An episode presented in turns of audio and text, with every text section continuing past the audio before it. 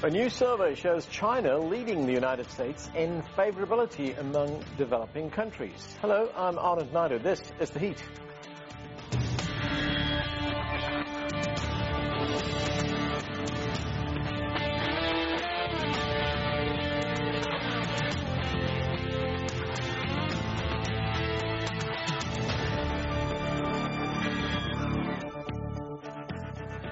Poll by the Centre for the Future of Democracy at the University of Cambridge shows that 62% of people in developing countries now have a favorable view of China.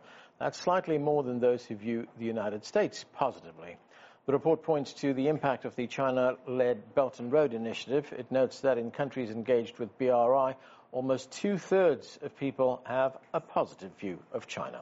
Well, to learn more about all of this, joining me now from Beijing is Andy Mok. He is a senior research fellow at the Center for China and Globalization. Also with us here in Washington, D.C. is Abdullahi Boru Halake. He's an Africa security and policy analyst. With us from Beijing is Zoon Ahmed Khan. She is a research fellow at the Center for China and Globalization. And from Sao Paulo in Brazil, we are joined by Gilson Schwartz. He is a professor of economics at the University of Sao Paulo.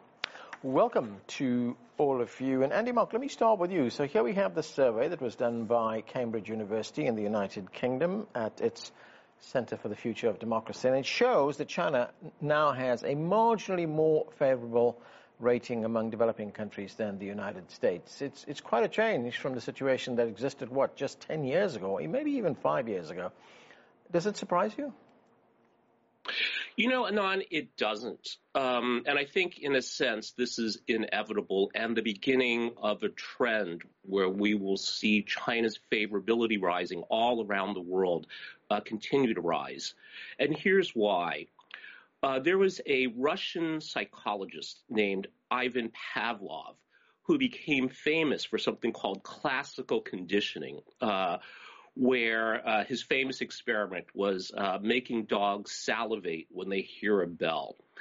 And this is relevant because there's no country in the world uh, that is more conditioned, whose people are more conditioned through insidious uh, communications like advertising, like uh, the United States. And then I'd say the Anglophone world is followed by that. And this maps very clearly to negative perceptions of China.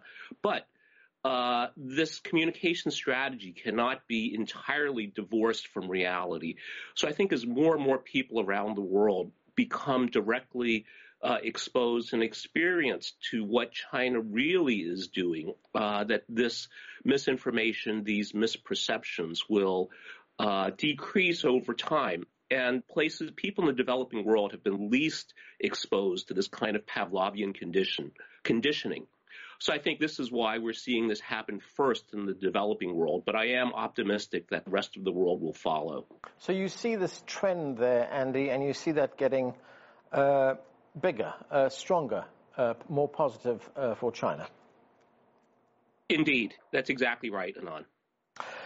Abdullahi, uh, China, of course, is heavily engaged in the African continent, mainly through its Belt and Road Initiative. Um, to what extent is China's economic and trade links with the continent driving these very positive sentiments about the country?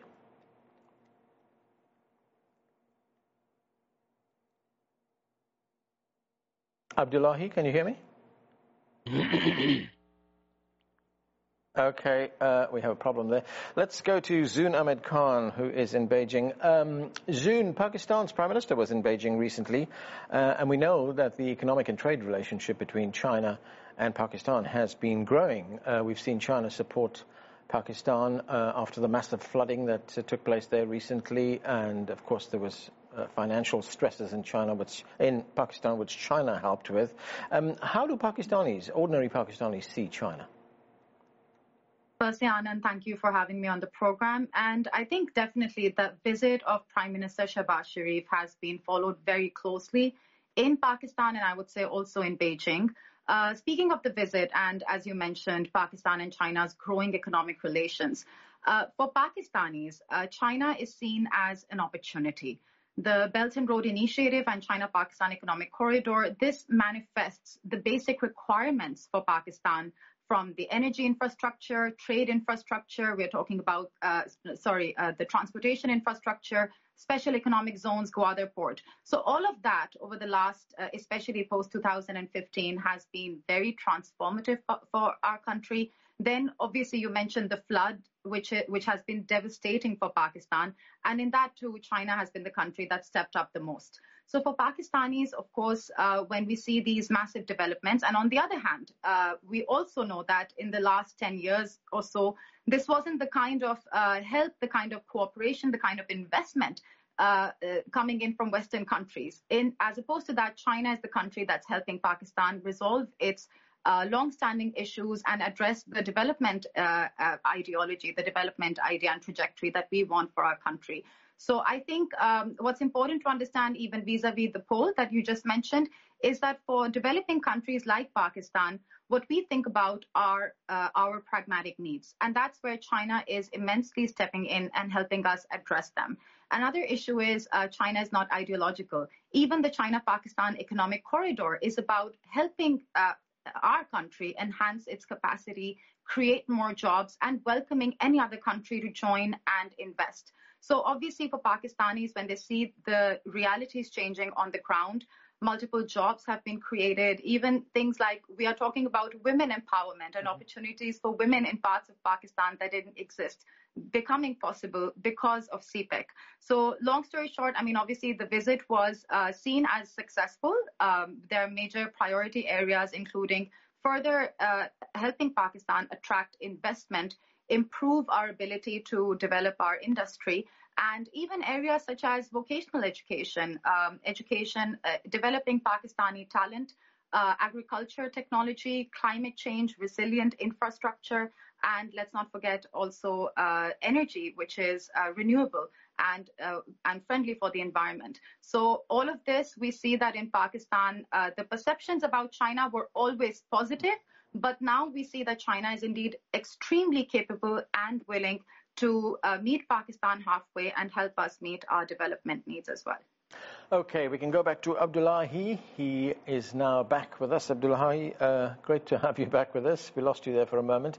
Uh, we're talking about changing perceptions of China, and when we look at uh, China's relationship with the African continent, I mean, it's always had a close relationship. It's been heavily engaged on the continent, mainly through its Belt and Road Initiative. And to what extent has, has that relationship, the economic and trade relationship, uh, the cooperation in the construction of infrastructure and things like that, been responsible for this changing view of China?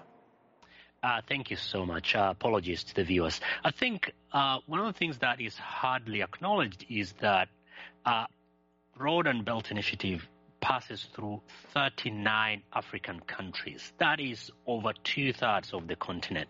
Secondly, Africa has got something around 150 billion infrastructure deficit.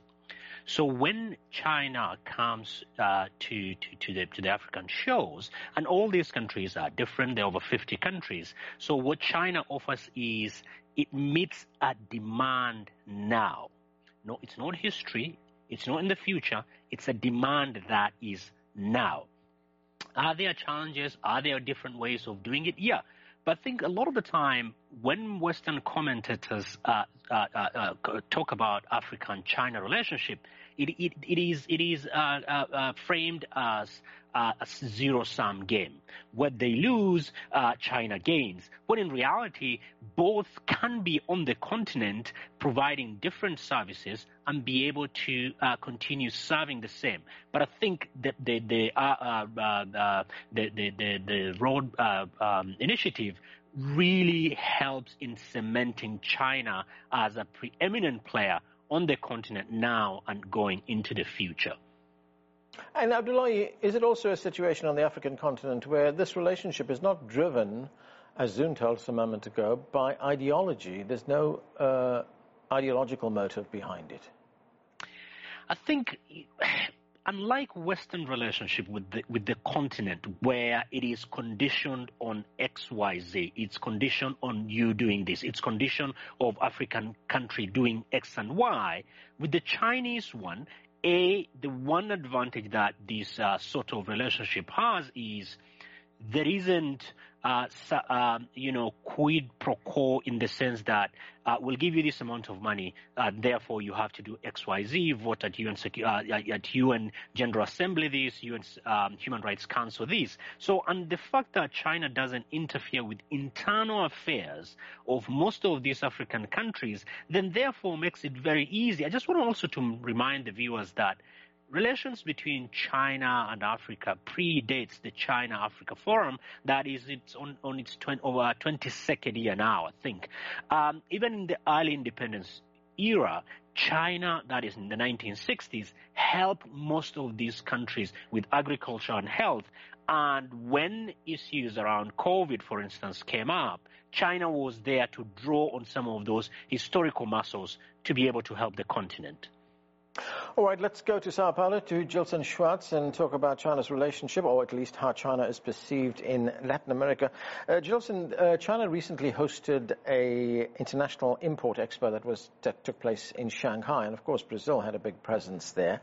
The Brazilian consul general uh, was there as well. We saw a wide selection of Chinese goods that were on display at um, this uh, exhibition. Um, you know, Brazil, of course is trying to expand its presence in the Chinese market. This is what the Consul General Marcelo Baumbach had to say. Let's listen to him. China is really the most important trade partner of Brazil.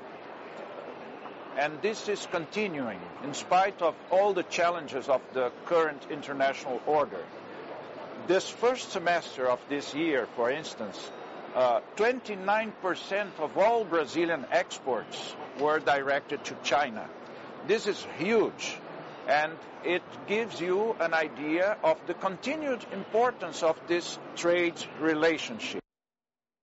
So, Gilson, when we look at China's major economic engagement in Latin America, and we also include those countries that are part of its uh, Belt and Road initiative, um, how has that changed perceptions of China?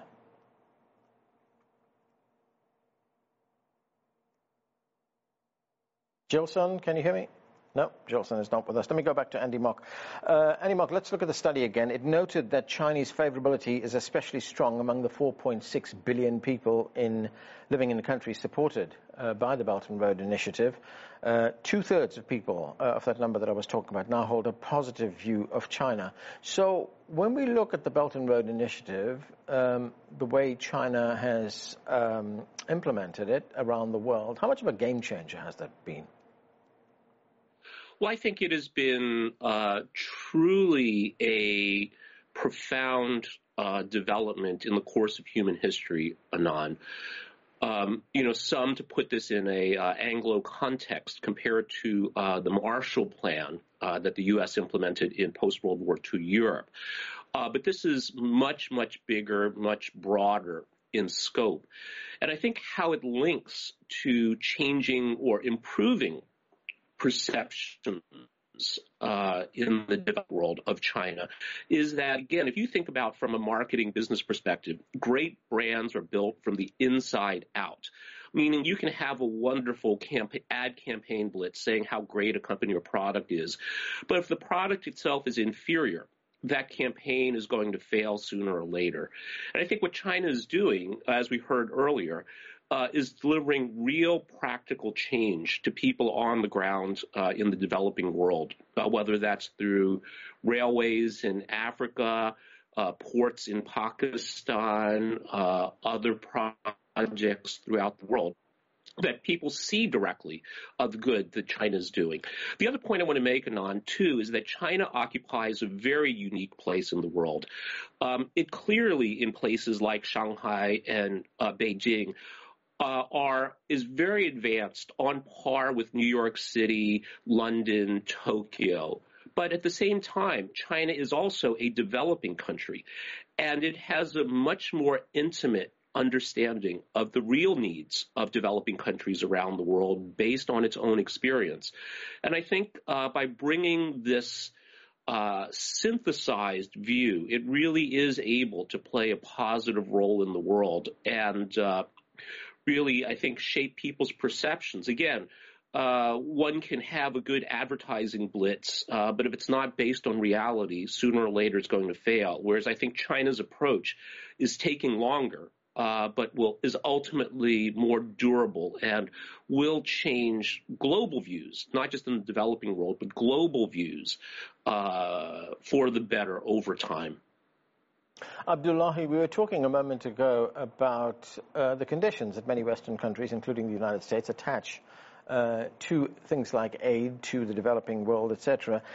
And I'm wondering about China's approach to Africa uh, compared to the United States. I mean, in many places, the United States approach seems to have remnants of the Cold War in there. We look at the United States, for instance, establishing military bases in many parts of Africa, uh, whereas you know China has no interest in doing that at all. Um, I mean, is that a fair assessment?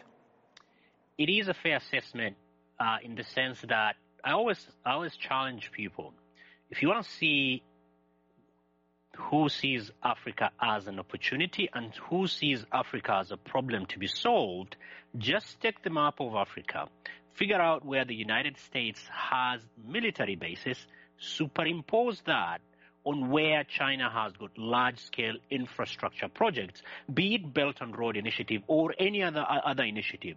You'll be surprised for the Western countries led by the United States, Africa is a problem that needs to be solved, and the solution is largely military.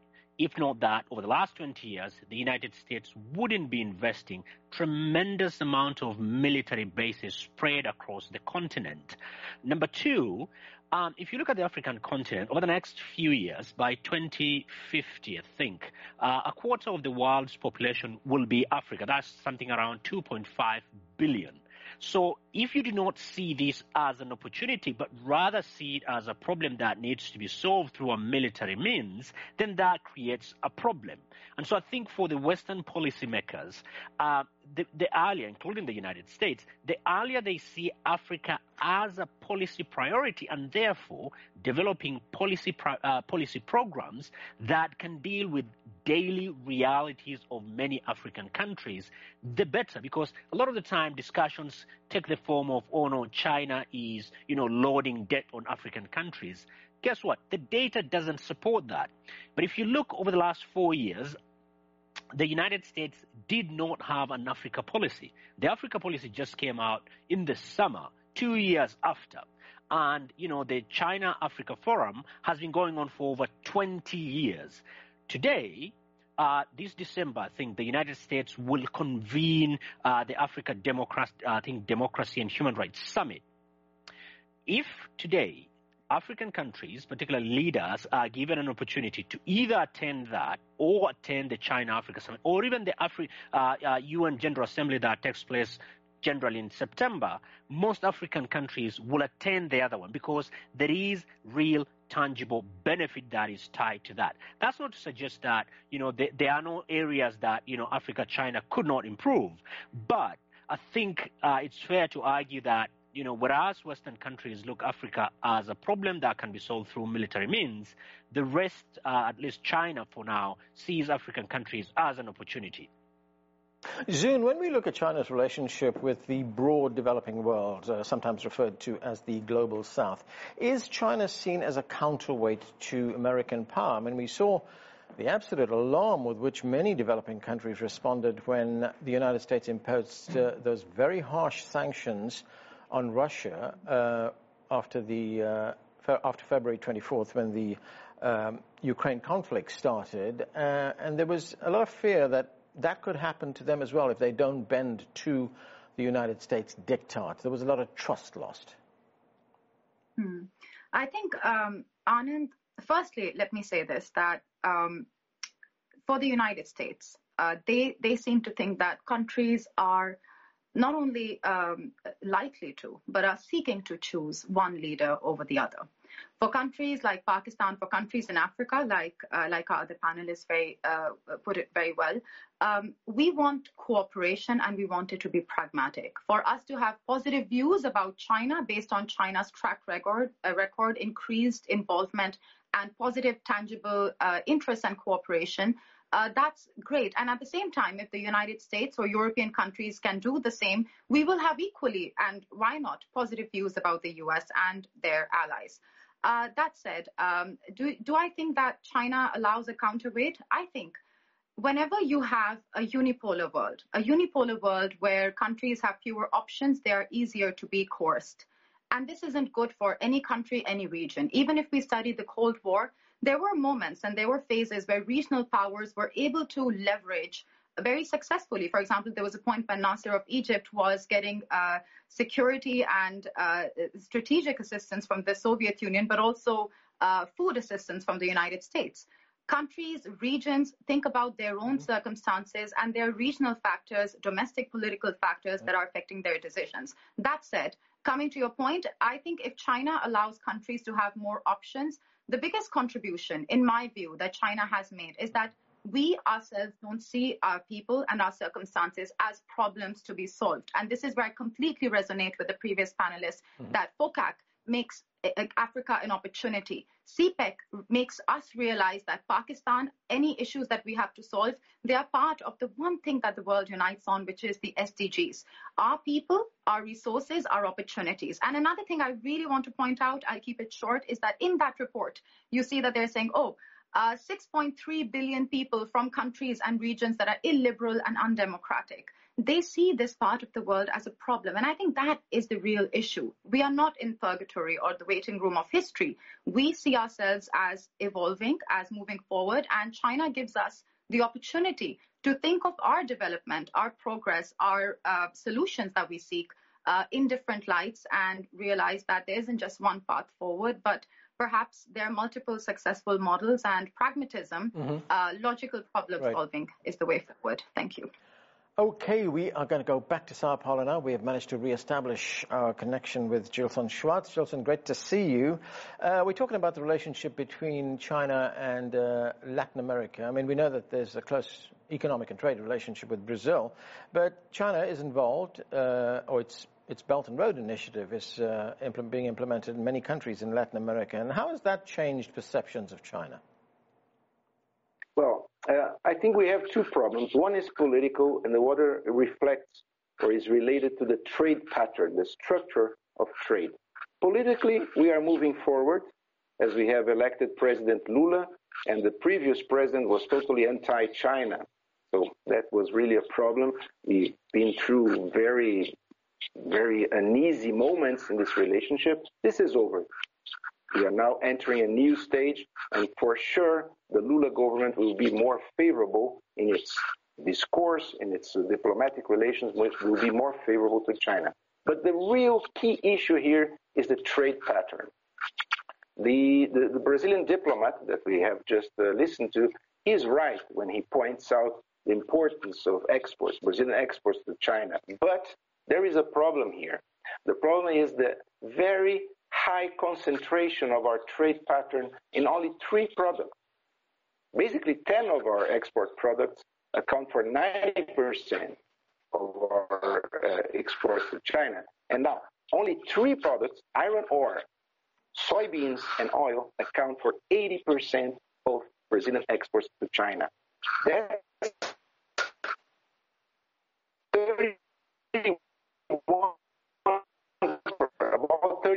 Gilson, our apologies. We're having a problem uh, with uh, hearing you, so I'm going to move on. We will try and get uh, back to you. Andy Mok, I'm going to get to something else now, and the fact that China has been placing a great deal of emphasis on what it calls the Global Development Initiative, that peace and development go hand in hand.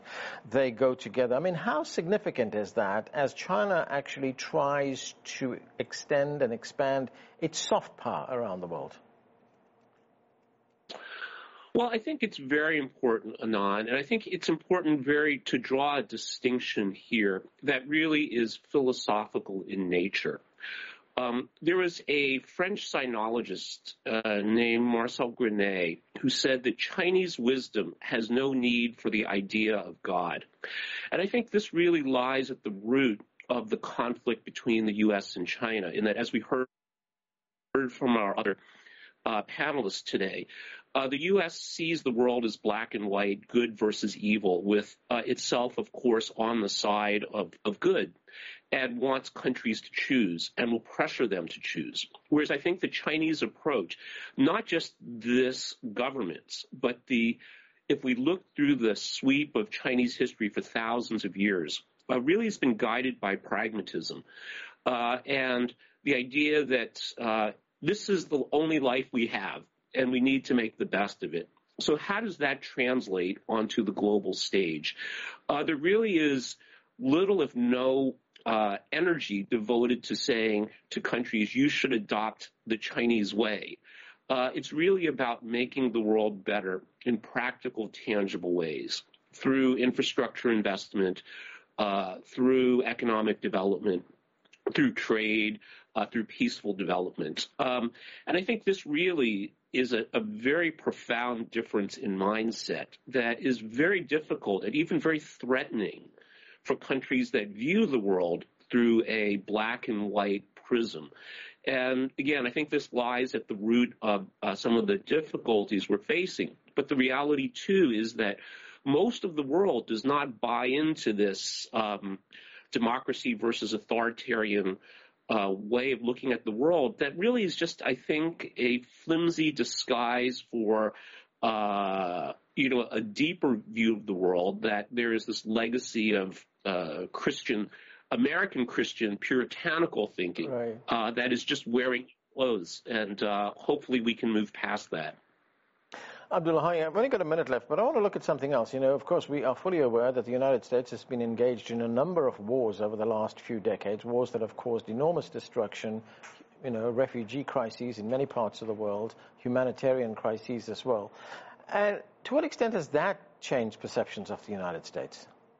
Indeed. I think uh, what, uh, just move very quickly, we don't have a ton of time, mm-hmm. is the war on terror really changed a great deal over the last 20 years, the war on terror and the way it's conducted, when on one hand the State Department tells people that we are for freedom, human rights, and everything, and then you have the DOD and special operations conducting extrajudicial execution, egregious violations of human rights, including the overthrow of uh, Muammar Gaddafi, who was by any chance wasn't necessarily an angel, right. but it was a, a, force of stability in uh, the Sahel region. Okay. His overthrow, we are seeing some of its consequences now in the countries surrounding Libya. Okay, and we have to leave it there. Thanks to all of you for being with us. That was a great discussion.